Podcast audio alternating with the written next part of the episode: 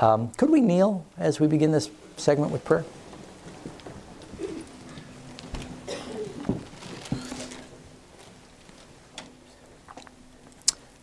Loving Father in heaven, thank you again for this opportunity we have to just come aside in this beautiful place and in freedom to open your word and to better understand what is truth. Lord, the time this afternoon will be wasted if uh, we are not able to hear what you are saying and if we are not surrendered and willing to do what you are saying. Give us both ears to hear and hearts that are willing to uh, be not only hearers but doers of the word. Remove every distraction. I pray you'll be with me and uh, Lord, as a result, may we be spirit filled and willing to go wherever you lead and willing to follow. In Jesus' name, amen.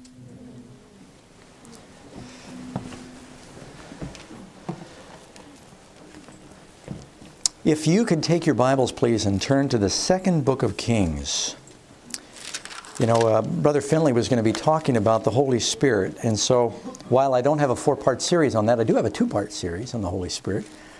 Um, I did want to share this message with you on the subject of the Holy Spirit, and more specifically, the filling of the Holy Spirit and how important the need of the Spirit is. I like to teach theology through Bible stories. The stories in the Bible really are a springboard to understand theology you'll find that the stories in the Bible don't contradict good theology, they reinforce it. And uh, so this is an example of that. Turn, please, to 2 Kings 2. And we'll start with uh, verse 1. I think most of us know the story of where Elisha is filled with a double portion of Elijah's spirit.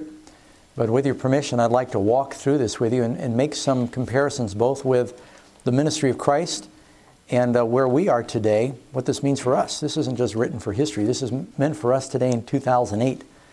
How do we apply this? How do we experience what Elisha had? Chapter 2, 2 Kings, verse 1. And it came to pass when the Lord was about to take Elijah into heaven by a whirlwind that Elijah went with Elisha from Gilgal. Now, the word Gilgal means rolling or circle. And uh, my son Steven's checking in with me. Okay, you go to a meeting now. Okay. 15, don't want him just wandering around. So, um, I got to start all over again. They'll edit that out. The word Gilgal means circle or rolling. Actually, it got the name because when they crossed over the Jordan River, they reinstituted circumcision there to roll away the reproach from the years when they had lost faith. And uh, each one of the names of the places where Elijah and Elisha go says something about our walk with the Lord. Um, for one thing, have you ever noticed that uh, sometimes it seems like you're going in circles in your walk with the Lord? So Elijah realizes look, I'm getting ready to ascend to heaven. God had revealed to Elijah through divine revelation. I'm not sure how it happened, but not only did Elijah know, but the sons of the prophets knew that he was going up, that he was with them for a limited time. And uh, I'm getting a ringing in the microphone, and that's going to wreck the whole tape. I don't know if someone knows how to control the master, if they just bring it down a little bit here. I see someone here looks, either one, all right. Yeah, just try bringing the master down. Do you hear it ringing? Yeah. yeah I don't want to. Test one, two, three, four. Yeah, if you just bring that down, that's probably that a little bit. That sounds better. If nothing else, I'll get. I think it's echoing off. I'm right under a speaker. Oh, that's better. That's what it was. It's called feedback. Now I got to start all over again.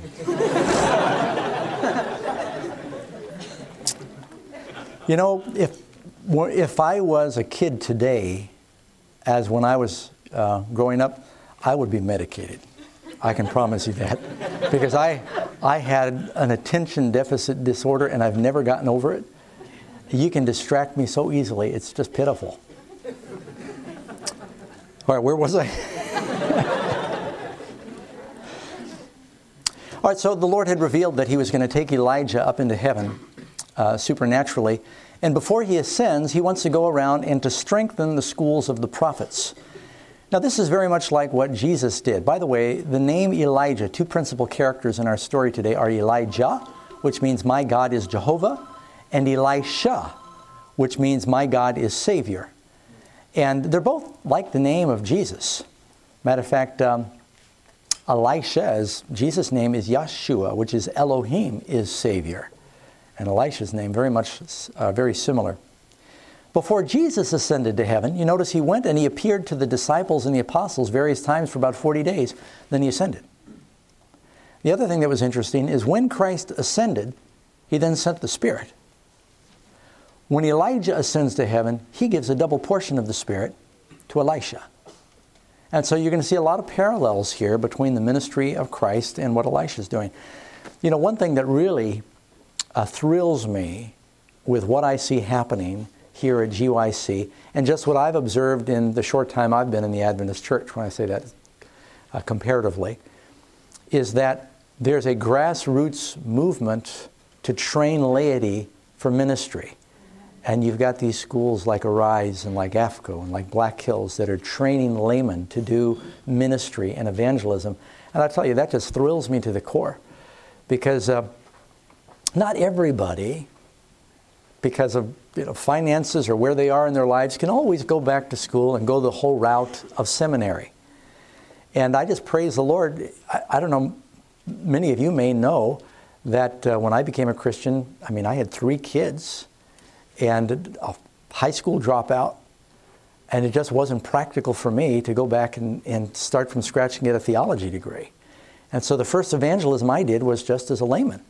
I started out working with uh, the pastor in the church I attended, and uh, little by little, the Lord just was blessing, and I was bringing people to Sabbath school, and then bringing people to evangelistic meetings and giving Bible studies. And I, you know, I can't tell you the whole story because we don't have enough time. But God just started opening doors and so much of it was ministry as a layman.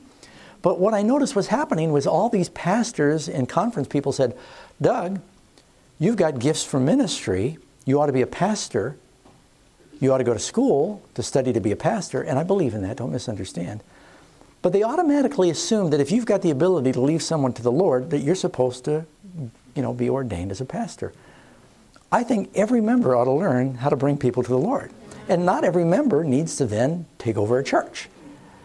Because, first of all, some are pastors and some are evangelists. You notice that's exactly what the Bible says. Some pastors, some evangelists. Stands to reason that there are some pastors that are not evangelists, and there are some evangelists that are not pastors. Did that make sense? So there are different gifts. And there are some laymen that have pastoral gifts that are very nurturing. And then there are some laymen that have very evangelistic gifts and the you know, gifts of persuasion. And so, uh, you know, it's just exciting to see these different schools of the prophets. That's what you're seeing today with these different groups that are, are springing up. And so it's just, it's very exciting for me. And I'm hoping uh, almost, it'd be great if everyone, no matter where they are in their walk, had time to go to one of these programs, either the short version or the long version, and get training in how do I lead a soul to Christ. And I enjoyed the, the talk that um, the young lady gave today. Um, talking about that. Anyway, so Elijah says to Elisha, Stay here, please, for the Lord has sent me on to Bethel. Now, the word Bethel means, who knows? House of God. Bethlehem, house of bread. And uh, I always thought it was interesting that Jesus, who is the bread of life, was born in a town called the house of bread. And then they put him in a trough where you put grain, bread, for animals. So you got the bread of life, born in the house of bread, placed in a bread trough. Isn't that something? So Bethel means house of God, and this is where Jacob had that vision of the ladder that reached to heaven. That's where it got its name. And Elisha said to Elijah, As the Lord lives and as your soul lives, I will not leave you. So they went down to Bethel together. Simple lesson.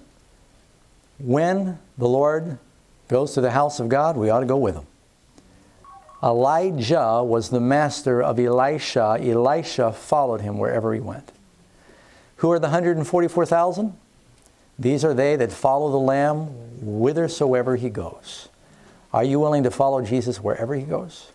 Sometimes it's going to seem like he's leading you in circles, and sometimes it's going to he'll be leading you to the house of God. And I remember hearing a Baptist preacher say one time, and never forgot, if you don't have enough faith to get you to church once a week, how do you think you're going to have enough to get you to heaven? And I worry. I'm a pastor, and you know, I got folks saying, "Hey, we missed you last week. You okay?" Well, you know, I had a rough week, and so I slept in. Well, this week, you know, we just decided to keep the Sabbath out in nature, so we went to the beach, or we went snow skiing. It's just really hard to picture a person hot dogging down moguls thinking about Jesus on the Sabbath day. But you know, this is an attitude that's sort of becoming more pervasive. It's like church is optional. And um, by the way, do you know it's not only part of the Sabbath command that you rest on that day, part of the Sabbath command is that you go to church. If you look in Leviticus 23, it says the Sabbath is a holy convocation. The word convocation means convening. I was absolutely nauseated when I heard a Seventh day Adventist minister say at a camp meeting that will remain nameless right now, in front of all these folks who are already struggling in their faith, there's nothing in the Bible that says you need to go to church on Sabbath. You can go out in nature and keep the Sabbath. You don't need to go to church.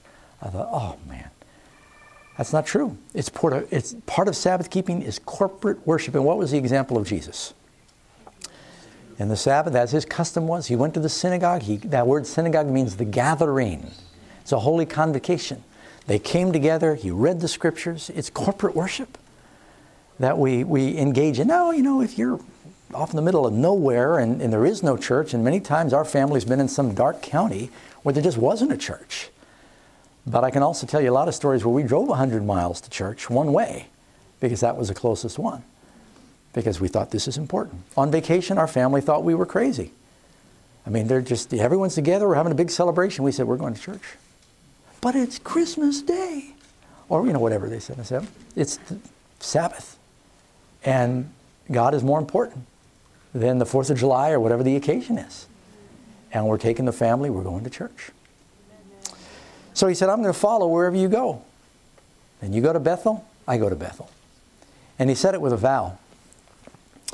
So the sons of the prophets, verse 3, who were at Bethel, they came out to Elisha and they said to him, Do you not know the Lord will take away your master from your head today?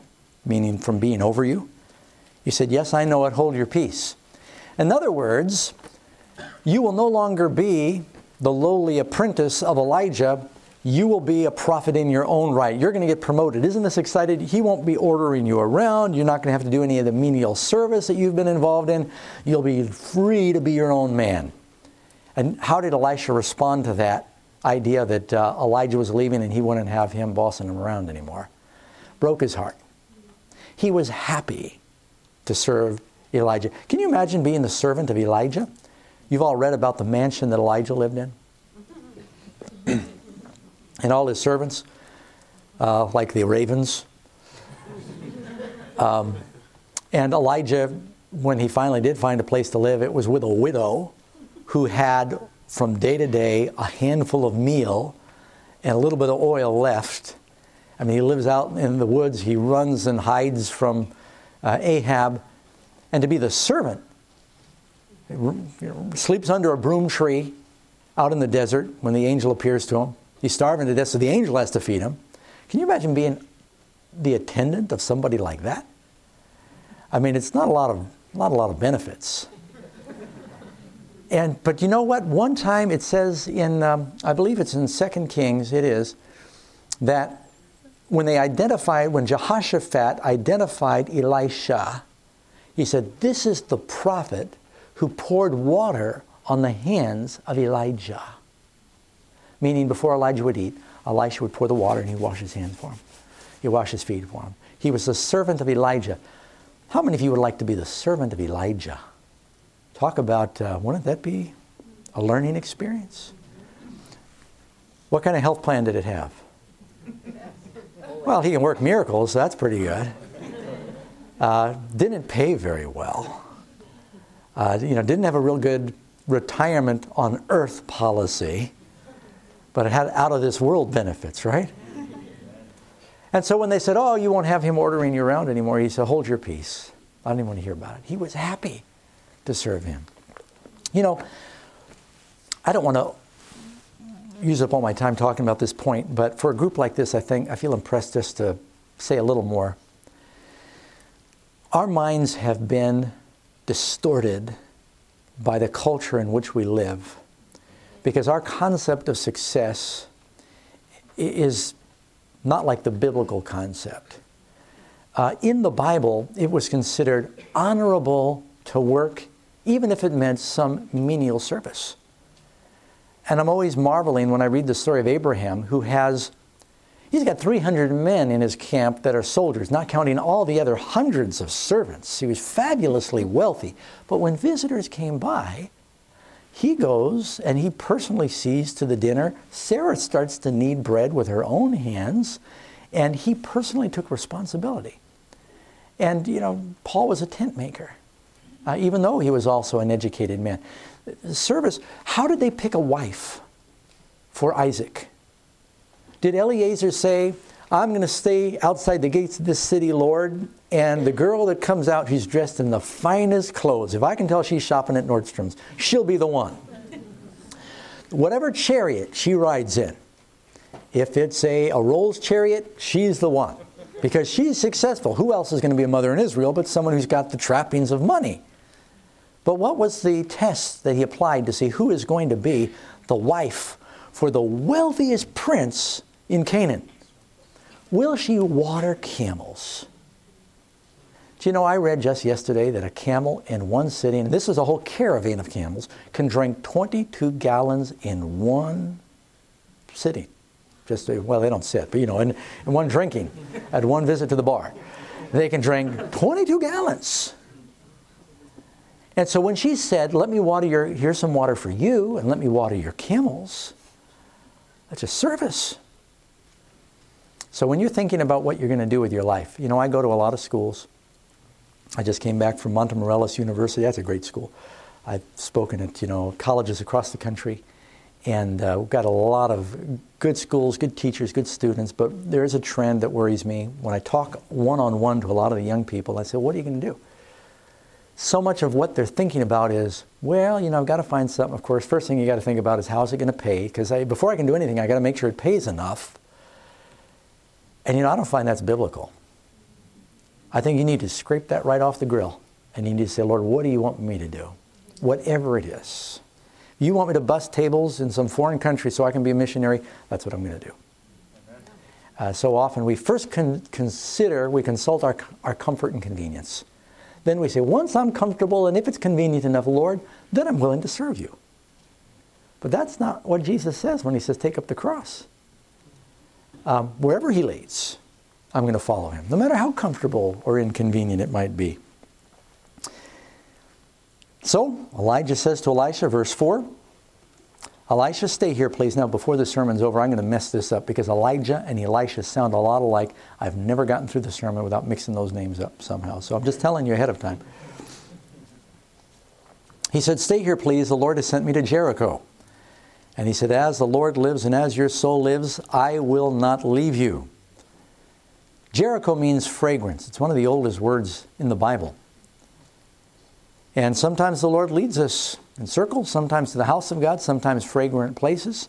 He goes to um, Jericho, and the sons of the prophets who were with him at Jericho, they said to Elisha, Do you not know the Lord is going to take away your master from being over you today? And he said, Yes, I know it. Keep silent. Hold your peace. I don't want to hear about it.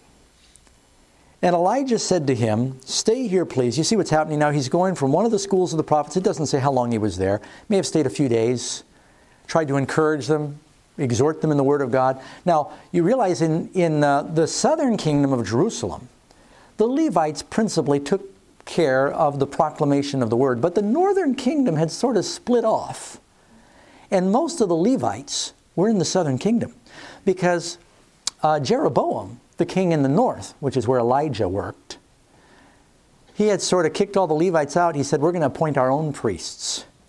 Well, that made it a little difficult because the priesthood had sort of become corrupt in the north. They were taking just, you know, whoever could pay a bribe to Jeroboam or whoever the king was, they got a salary and they got to be a priest. The real ministry of the word then fell upon the shoulders of the schools of the prophets. And they were laymen that were then sharing the word. And uh, I'll let you apply that however you see fit. But uh, I think we're facing some of the same circumstances today. And the sons of the prophets who were at Jericho said the same thing. Don't you know you're going to lose your master today? He said, Hold your peace. Verse 6 Then Elijah says to him, Stay here, please. I don't want to wear you out. He said, I'm just I'm making this circuit. He said, The Lord has sent me to Jordan. Now, the word Jordan means descending. It's the most interesting piece of geography in the world because oh, I got a board there. Well, it begins up in the mountains of Lebanon, runs down to the Sea of Galilee, then it runs through there, runs out the other side of the Sea of Galilee, runs down to the Dead Sea, and it goes from way above sea level to the lowest point on earth. It's one of the most radically descending rivers. And it's in this big valley. The lowest part of the valley is the lowest point on earth, 1,300 feet below sea level. That's why baptism took place in the Jordan, because baptism is a symbol of death, burial, and resurrection.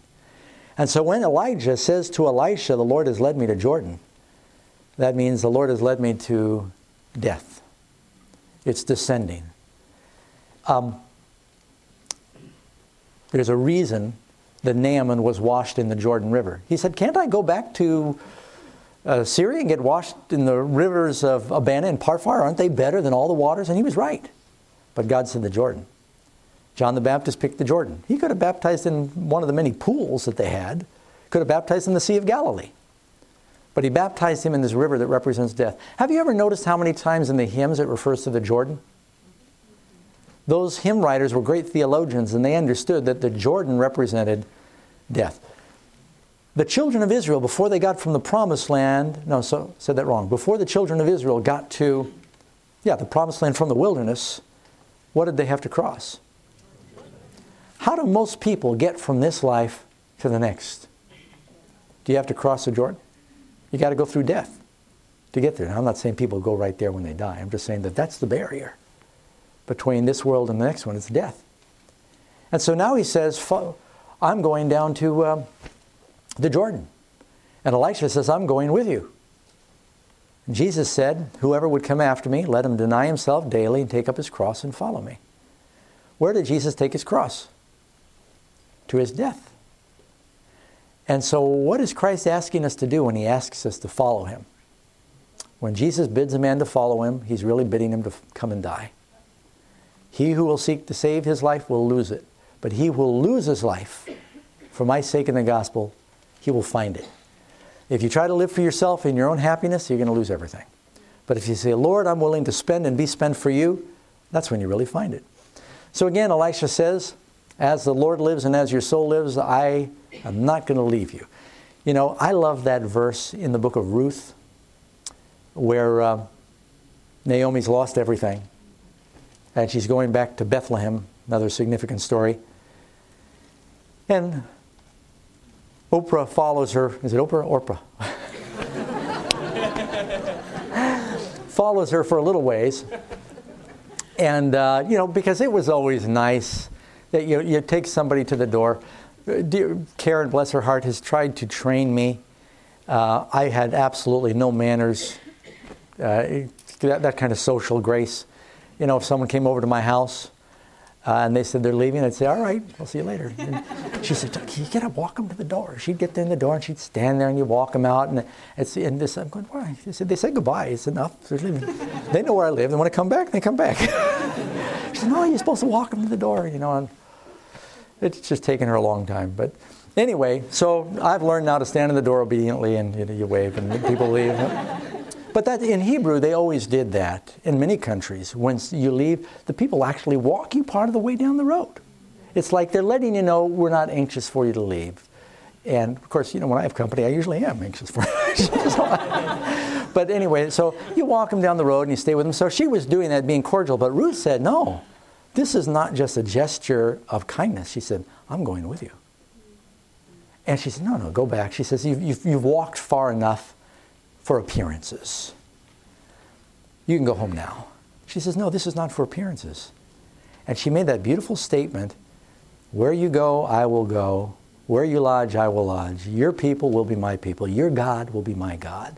And God do so to me and more also if aught but death separates you and me. I've always thought, you know, that's really good when I do weddings. I don't do very many. And I, I discourage people from asking me. Because it's just not good luck to have the name bachelor signed on your certificate.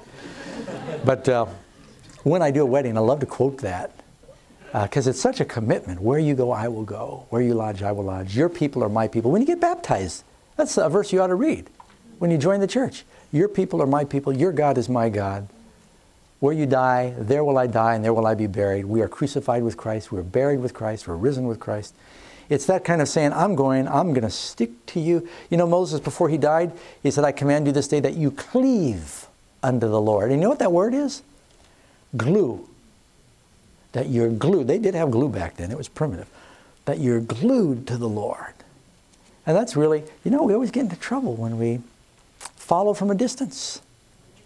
And uh, we do it for appearances for a little while, uh, or while people are looking. And you know, this was the thing that Jesus said when he began his ministry that the scribes and Pharisees were so preoccupied with what men thought about the religion, they didn't really care what God thought. It was all for outward appearances. You know, they gave to be seen, they fasted to be seen, they prayed to be seen, instead of it really being heartfelt. Lord, no matter what anyone thinks, what anyone sees, I'm going to follow you wherever you go. And so this is what Elisha's saying I'm going to follow you wherever you go. Now, is there anyone here that doesn't know when this story ends, Elisha has a double portion of the Holy Spirit? Does everyone here know that? Would you like to have a double portion of the Spirit?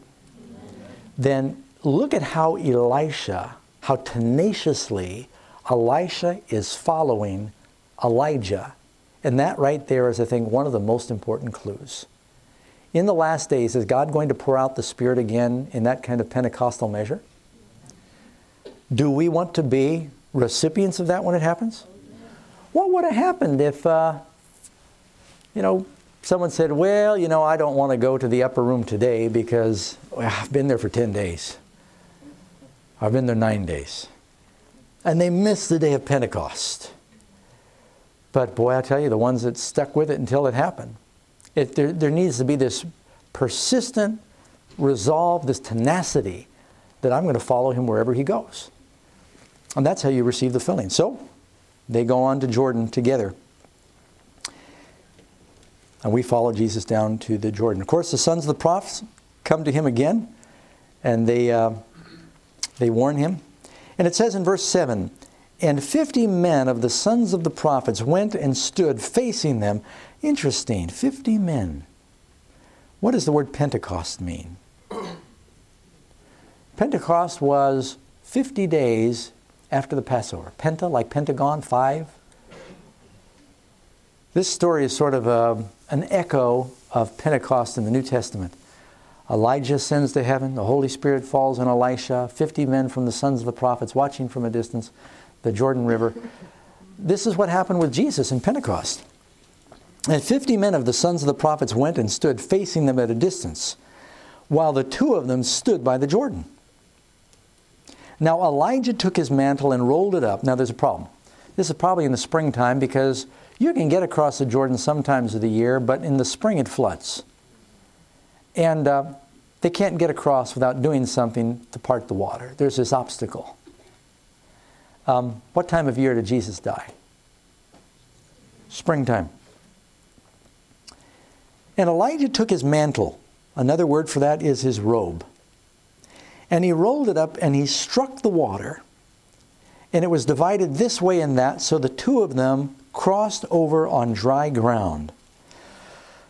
Oh, you know, if you get this point, then your time here this morning will not be in vain.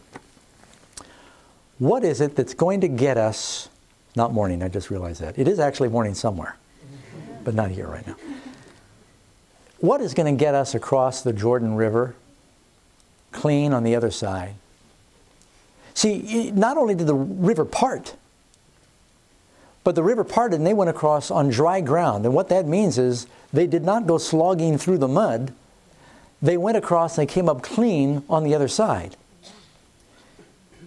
He took his mantle, that's his robe, and he rolled it up and he struck the water.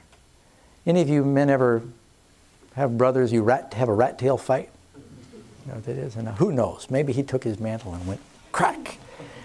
And the Jordan River just split like when the children of Israel crossed. It always seems more dramatic to me that it happened that way. And the two of them went across on dry grounds. And of course, there's 50 people from the sons of the prophets watching. You know, that's where you get that uh, spiritual swing low, sweet chariot coming for to carry me home. I looked over Jordan, and what did I see? And that's talking about when Elijah crossed the, the Jordan River. But I'm getting ahead of myself. So they crossed over. And then after they cross over, the waters fold and they begin to flow back again. Now they're walking off in the wilderness together, which is very, uh, is very interesting and symbolic. And he says, uh, So it was when they'd crossed over, Elijah says to Elisha, Ask what I can do for you before I am taken away from you. Ask. What does the word Elijah mean? My God is Jehovah. What had Elijah done before? Let's make a little list. This is a fella that he prays and it stops raining for three and a half years. He prays again and it starts raining. And a matter of fact, it just floods. He prays, fire comes down from heaven. So he prays, he gets fire and rain. That's where James Taylor got the title for the song. I don't know that, I just made that up. But he, he did. And one day he prays, fire comes down, he prays again, rain comes down. That guy's got power. And that's not the only time. Three times Elijah prays and fire comes down. Two other times the king of Israel sent uh, an entourage of soldiers to arrest him. And they were very disrespectful. And they said, Man of God, get down here right now. The king wants to talk to you. Of course, the, this is chapter one of the same book. And Elijah says, If I'm a man of God, let fire come down from heaven and consume you and your 50 soldiers. Fire comes whoosh down, burns him and his horses up, just all smoldering carcasses. And the king says, Where are they? How come they're not back? Send another 50 soldiers. And so the king, this king was stubborn. You know, I would have repented right there when I heard that. Sends another 50 soldiers, and they come down, and they're not any nicer. And the captain of that 50, Elijah's just sitting up on a hill like a spiritual ascetic. He says, Man of God, get down here right now. The king wants to see you. Don't make us come after you. And he said, If I'm a man of God, let fire come down from heaven. And heavens open up and fire comes down. It's more than a lightning bolt because it's 50 of them. It burns them all up. Now, if I was the second group of 50, I would have seen all the other carcasses and I would have been a little more humble about that. so the king, he's so stubborn, he sends another 50 soldiers to arrest him. This third captain, he's, got, uh, he's had an attitude adjustment. He comes a little more carefully. He sees still the smoldering carcasses of a hundred now, soldiers and horses. And he comes up to the man of God and he just humbles himself. He says, Oh, man of God. He says, You know, the king sent these soldiers and you burn them all up, and I've been ordered and I'm following orders. Will you please come? He says, Well, since you're nice, I'll come. and he came. So oh, you just got to be nice. It depends on how you ask. but now, this is the man, Elijah you know, goes out into the wilderness and God sends an earthquake to teach him a lesson. There's an earthquake and there's a great wind that tears the rocks and there's a fire sweeps through the desert and uh, God does all this for one man. I mean, he's got a connection with God. He's fed by ravens. I always had a theory. Where did those ravens get the bread during a famine? I thought they took them from Ahab and Jezebel. When they weren't looking, the ravens come and get. anyway, and so this is the fellow. I just want you to have the context of who Elijah is. He's the greatest prophet. We talked about him this morning. And so he's walking along with you. He says, Is there something you'd like to ask me before I'm taken away from you? Wow, what would you ask for? At Central Church right now, I'm doing a new series on Solomon. I've never done that before. And, and of course, God appears to Solomon at night. Solomon offers thousands of of animals to sacrifice to the Lord. And it says Solomon loved the Lord, and the Lord appears to him in a dream, and he says, Ask what I should do for you. Wow, that's pretty exciting. What would you ask for? Now, this is where I think we get mixed up. We think, wouldn't it be nice if we could have the Lord ask us that question? And we kind of contemplate, oh, what would I ask for? If I had that kind of an, a blank check, and, uh, you know, we fantasize. If we had these wishes, if I had a billion dollars, what would I do? And I've had those fantasies before, too. But uh, I want you to know I always already know I'm going to pay my tithe, first thing. But um, I used to think about, I watched too much TV as a kid. You know, you find these genies in a bottle. And uh, if you had a genie and and uh, they give you three wishes, and you know it's always so aggravating. Uh, invariably, in all these stories and analogies of people who find the genies, they always waste their wishes somehow because they're not thinking. And and uh, I heard one story about three guys that were shipwrecked on this deserted island out in the South Pacific somewhere, and uh, they were just there for days, just waiting to be rescued. Months went by, nothing. And they're just all they have to eat is coconuts and a few crabs they can collect on the beach. Just blistering in the sun all day long, drinking coconuts milk, watching the waves come in, and there's nothing to do. All a little irritated with each other, just want to get off the island. Now, one day they see that there's something floating on the water, on the waves, coming closer and closer to the island. They all get up and walk out of the shade and get down to the shore. And they wonder, what is? Waves are slowly bringing it in. Finally, they all kind of dash out in the water to grab it this shiny object and they grab it, and lo and behold, it's a genie bottle. True story. If you're an evangelist. And this genie pops out. and uh, he looks around, he says, Well, normally I give out uh, you know, three wishes, but since three of you have gotten the bottle at the same time, uh, I'll give you each one wish. Well, one guy in the group who was pretty fast, he said, Look, he says, I already know what I want. He said, I'm so tired of this blistering heat on this island. He says, All I've been able to think about is snow skiing in Aspen, Colorado. He said, I want to be snow skiing in Aspen, Colorado. Poof, he disappeared. And the second one saw that his friend was gone. He said, hey, This must be real. I said, Well, I know what I want. He said, It's been coconut, coconut, coconut on the menu. I just keep dreaming about all these other things I'd rather eat. He said, I want to be at the biggest, best smorgasbord in New York City. And poof, he disappeared. Now, the third one is obviously not as quick as the other two because it's taken him a while. And he says, oh, he says, one wish. The genie says, one wish. Boy, there's so many options. I'm not sure what I should ask for. I wish my friends were here. That's one of many. Poof. I, you know what I really like is the one I heard about this man. He found a genie. Genie said, You got three wishes. And so he did the typical things. He said, You know, I want a Swiss bank account with a billion dollars. And poof, he had this bank account with a, a billion dollars in Switzerland. And he said, I want the, the fastest Ferrari, red one, in the world. Poof, he had this beautiful red fast Ferrari. And then the third thing he says, he says, Now I want you to make me irresistible to women. And he turned into a box of chocolates. that probably would work anywhere but here, but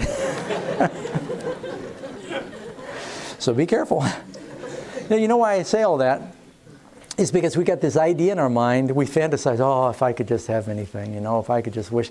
If, if Elijah would ask me that, what would I ask for? If, if God would ask me that, what would I ask for? And you know what I think we fail to realize? He did ask you that. He does ask you that. Jesus, who is the God of Elijah, who gave Elijah his spirit, and God the Father who talked to Solomon, or I'm saying the God that talked to Solomon is Jesus.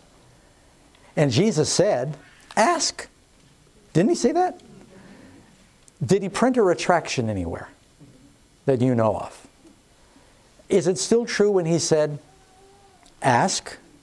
If you then, being evil, know how to give good gifts unto your children, how much more will your Father in heaven give the Holy Spirit to them that ask. Oh, now what's the one thing that Jesus specifically mentions that we should ask for? How much more will your Father in heaven give the Holy Spirit? Now, what is it that, um, what did Solomon ask for? Wisdom.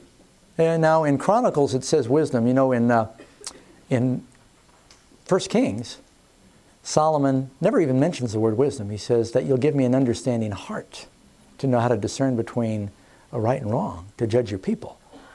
But you know what they, really are asking for is the Holy Spirit. Because one of the gifts of the Holy Spirit is wisdom. Isaiah chapter 11, verse 2. It's one of the seven spirits of God, wisdom.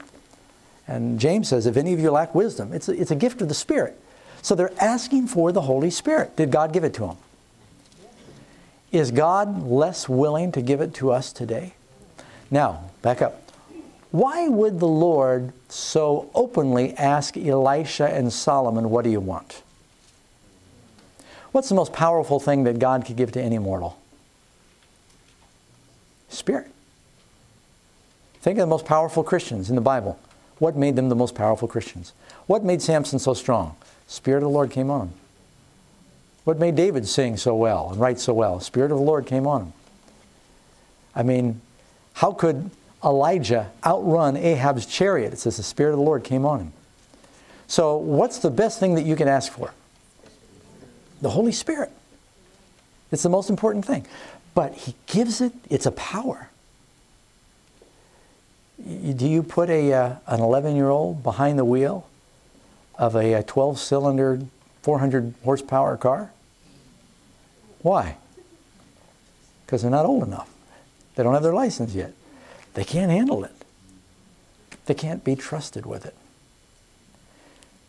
If you're totally committed to the Lord, if He gives you that, will you use it right? How much money do you give your kids? How much can they handle? Right?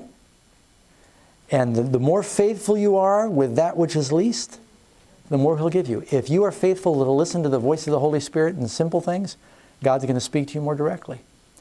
If you're faithful to be used of God in His Spirit, in ministry, in simple areas where He's given you opportunity, He'll give you more. Doesn't the Bible teach this? This is, this is a simple principle. He could trust Elisha. He could trust Solomon loved the Lord, so God gave him a lot of the Spirit because he would then do God's will when he had the Spirit. But if, if we're sliding and grieving and neglecting the Spirit of God in the basics of the Christian walk, can God trust us with a Pentecostal measure of the Spirit now? See what I'm saying? God is not up in heaven watching a clock and saying, you know, I'm going to pour out my Spirit and I've got it marked on my calendar and just the time is not quite ready yet. He's not looking at a watch, He's not looking at a calendar, He's looking at us. And He wants to give us the Spirit. When did He pour out the Spirit on the apostles? When it happened to get to the 10th day or when they were ready? It happened to be the 10th day, but it's when they were ready. When did Elijah pray for the rain on Israel? When the famine had reached the worst part or when they were ready? It's when the people were ready. They then bowed before the Lord. They said, The Lord, He is God. They finally had humbled themselves. They acknowledged the Lord. They got rid of the prophets of Baal. There was reform. Some of us might have some prophets of Baal in our lives. So there was this reform, and then he said, Lord, I think they're ready. Let's send the rain. So God wants to send the Spirit as soon as we're ready. God cannot fill a full vessel. If we will empty ourselves, He will fill us. You believe that?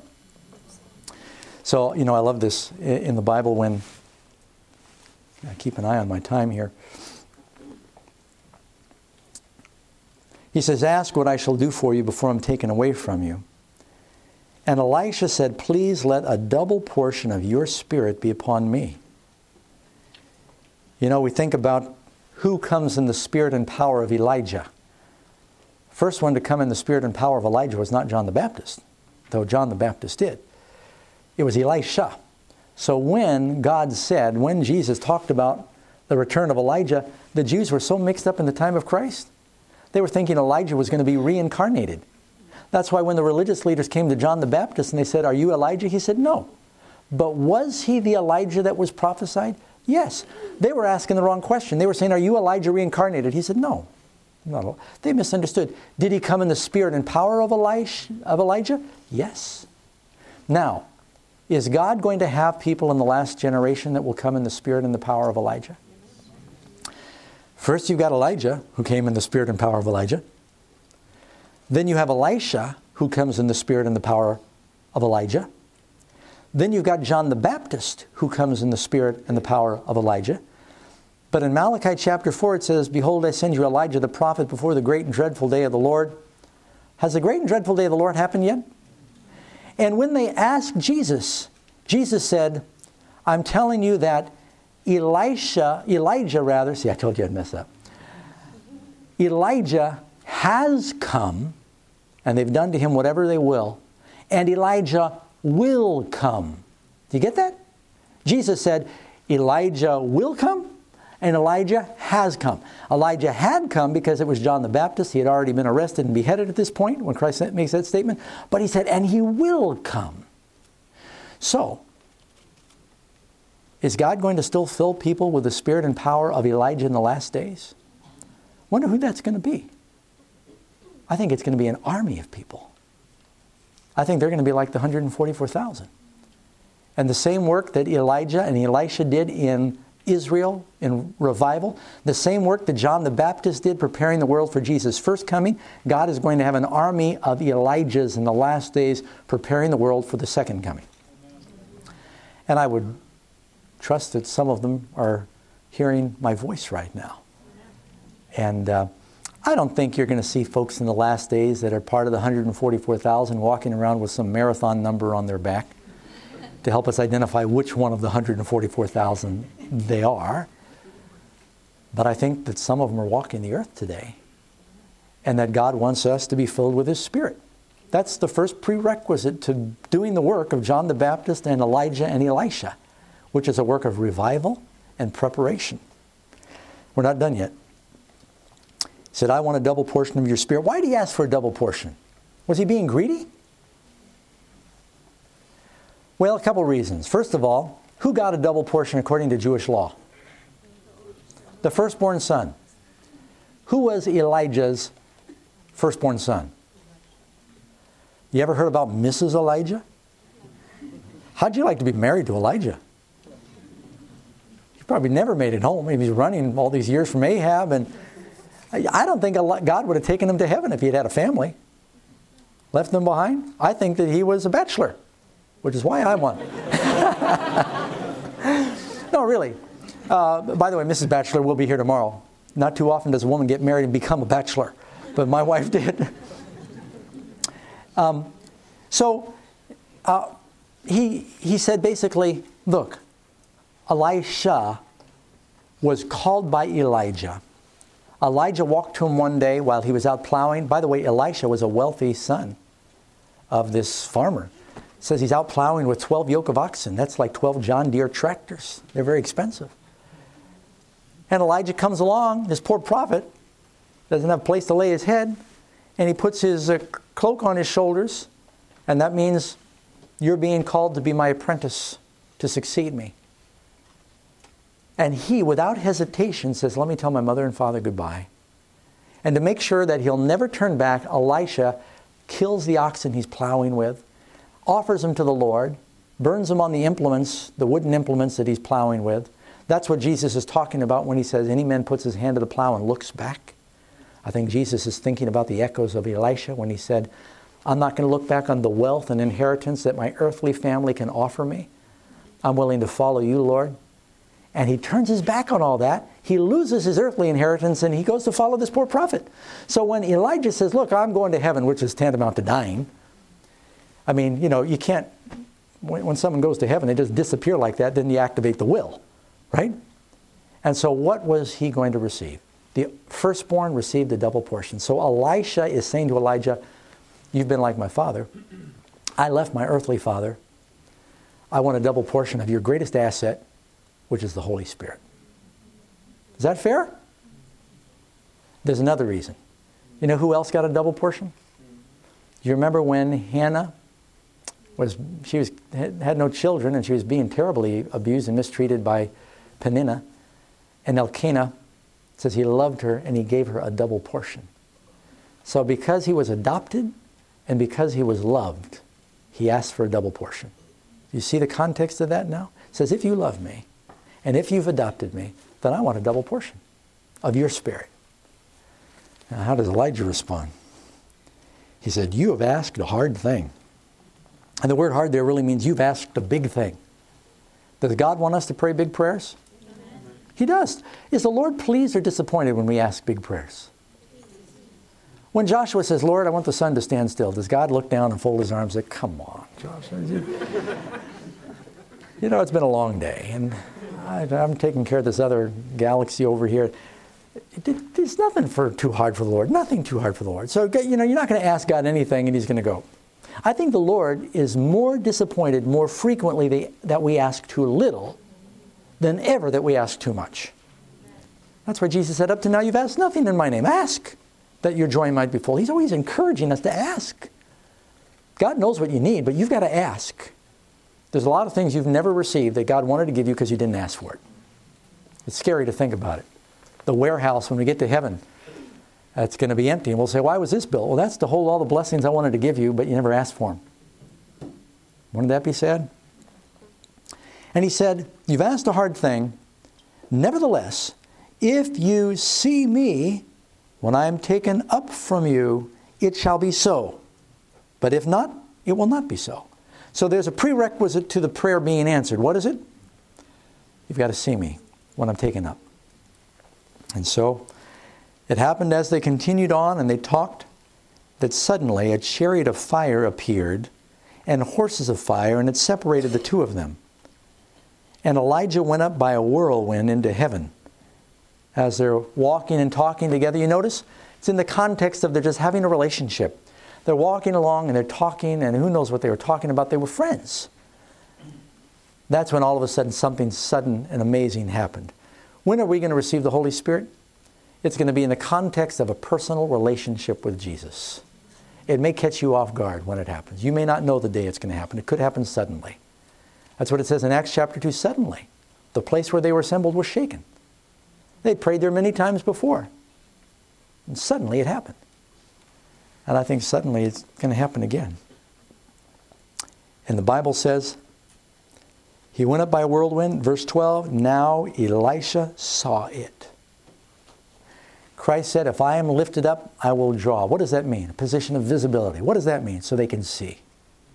You and I are to lift up Christ so people can see. The Holy Spirit is poured out when we see Christ is up in heaven interceding in our behalf, that He's alive. He's at the right hand of the power of heaven. How did the children of Israel win the battle against the Amalekites? Moses went up on a mountain where they could see him. And when they saw him lifting up the rod of God and interceding in their behalf, stretching out his hands, they won the victory. Something wonderful happened. You know, seeing is very important. How was Paul converted? Saw the Lord. What converted Zacchaeus? He wanted to see Jesus. The thief on the cross, what brought about his conversion? He saw Jesus lifted up right next to him. I could go through the litany of stories in the Bible and they saw Christ, they saw him lifted up, and it brought about a transformation in their lives. How do we see Jesus today? Through his word, through the lives of those that live for Christ, through nature, sometimes through providence, but principally through His Word. So if you would like to see Him, you spend time in the Word. We don't know what He looked like except for what's right here. And that has a transforming power on our lives. And it says, and He saw it. And he cried out, My father, my father. I told you he believed he was adopted. My father, my father, the chariot of Israel and its horsemen. And he saw him no more. Don't miss this, friends. I, I see I'm running out of time, but you got to get this. He took hold of his own clothes and he tore them in two pieces. And he took up the mantle of Elijah that had fallen from him. Notice, when Elijah first called Elisha, he symbolically put his mantle on the shoulders of Elisha and said, Do you want to come be my prophet? He said, I will. Elijah took it back. That's called justification. He basically said, Look, I'm going to cover you up. Uh, this is my mantle, but I'm going to give you credit for it now. You follow me. But now that Elijah has ascended to heaven, I can just picture this as Elijah's going up in this vortex of fire into heaven. He tells the angels, Hold on, hang on, stop the horses. And he throws his mantle down to him. It says it had fallen from him. And that basically said, You are now the prophet in Israel. And you notice it didn't land on him, he had to take it up. Christ has left his robe behind. You know, the only thing that Jesus had, only earthly possession we know of that he left behind, I tore apart his other clothes, was his robe. A blood-stained robe. And that represents the righteousness of Christ, and we must take that up. He's left that for us. He tears his own. Did you get that? He tears his own garments, and he takes up Elijah's. Isn't that what we do? All of our righteousness is like filthy rags. And we take up what Christ has left for us. And then he goes back to the Jordan River and he takes the mantle of Elijah and he strikes the waters. And he says, Where is the Lord God of Elijah? And that wasn't a question or doubt. He's basically claiming a promise. He says, You promised, if I saw, I saw, now I want to see the evidence of that power. By the way, he had to get across the Jordan anyway. And so God parted for him again, and again he goes over on dry ground.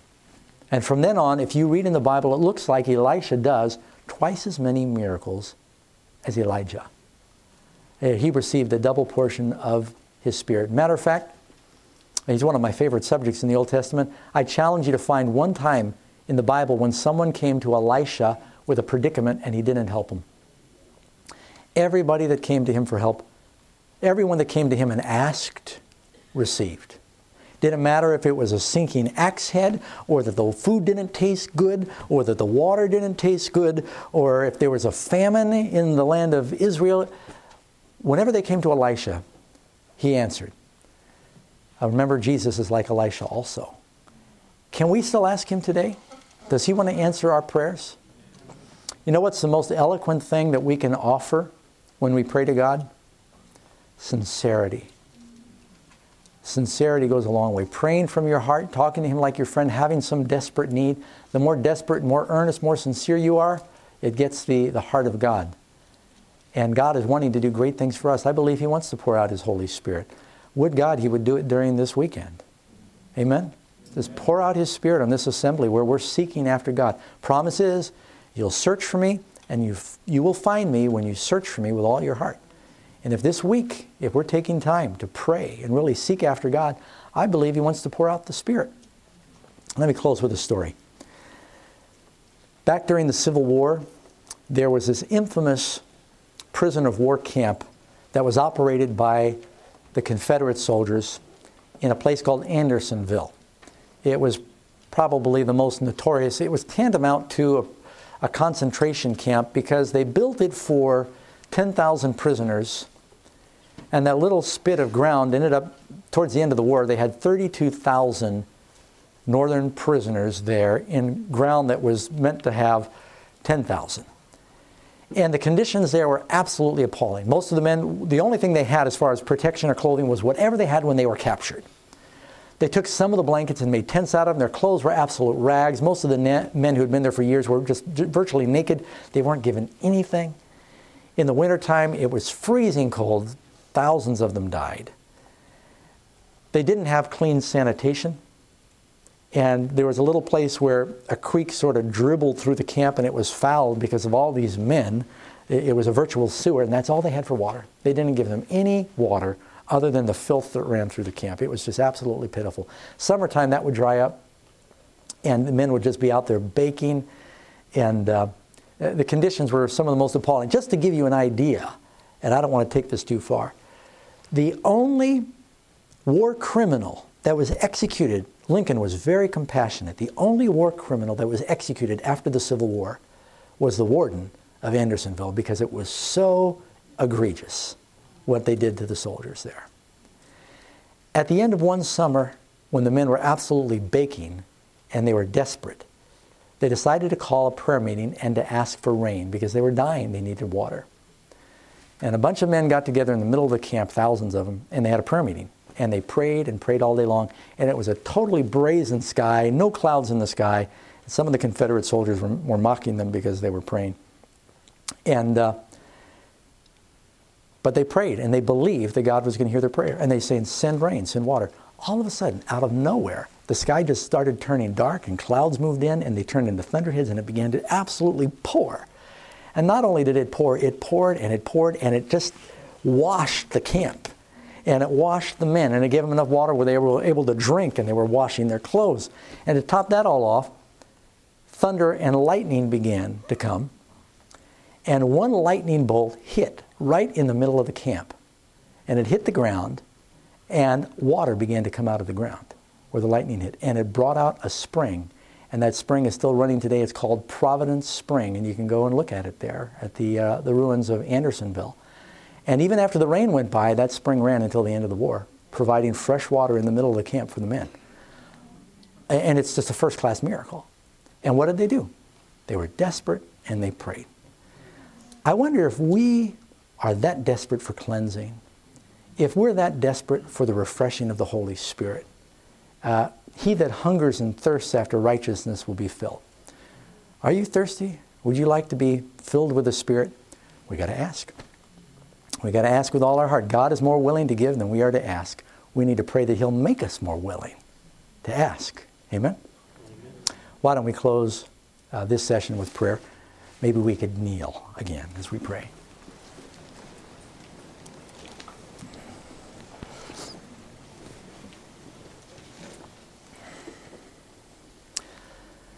Father in heaven, Lord, I, I, in my own heart have been stirred by this message again and again.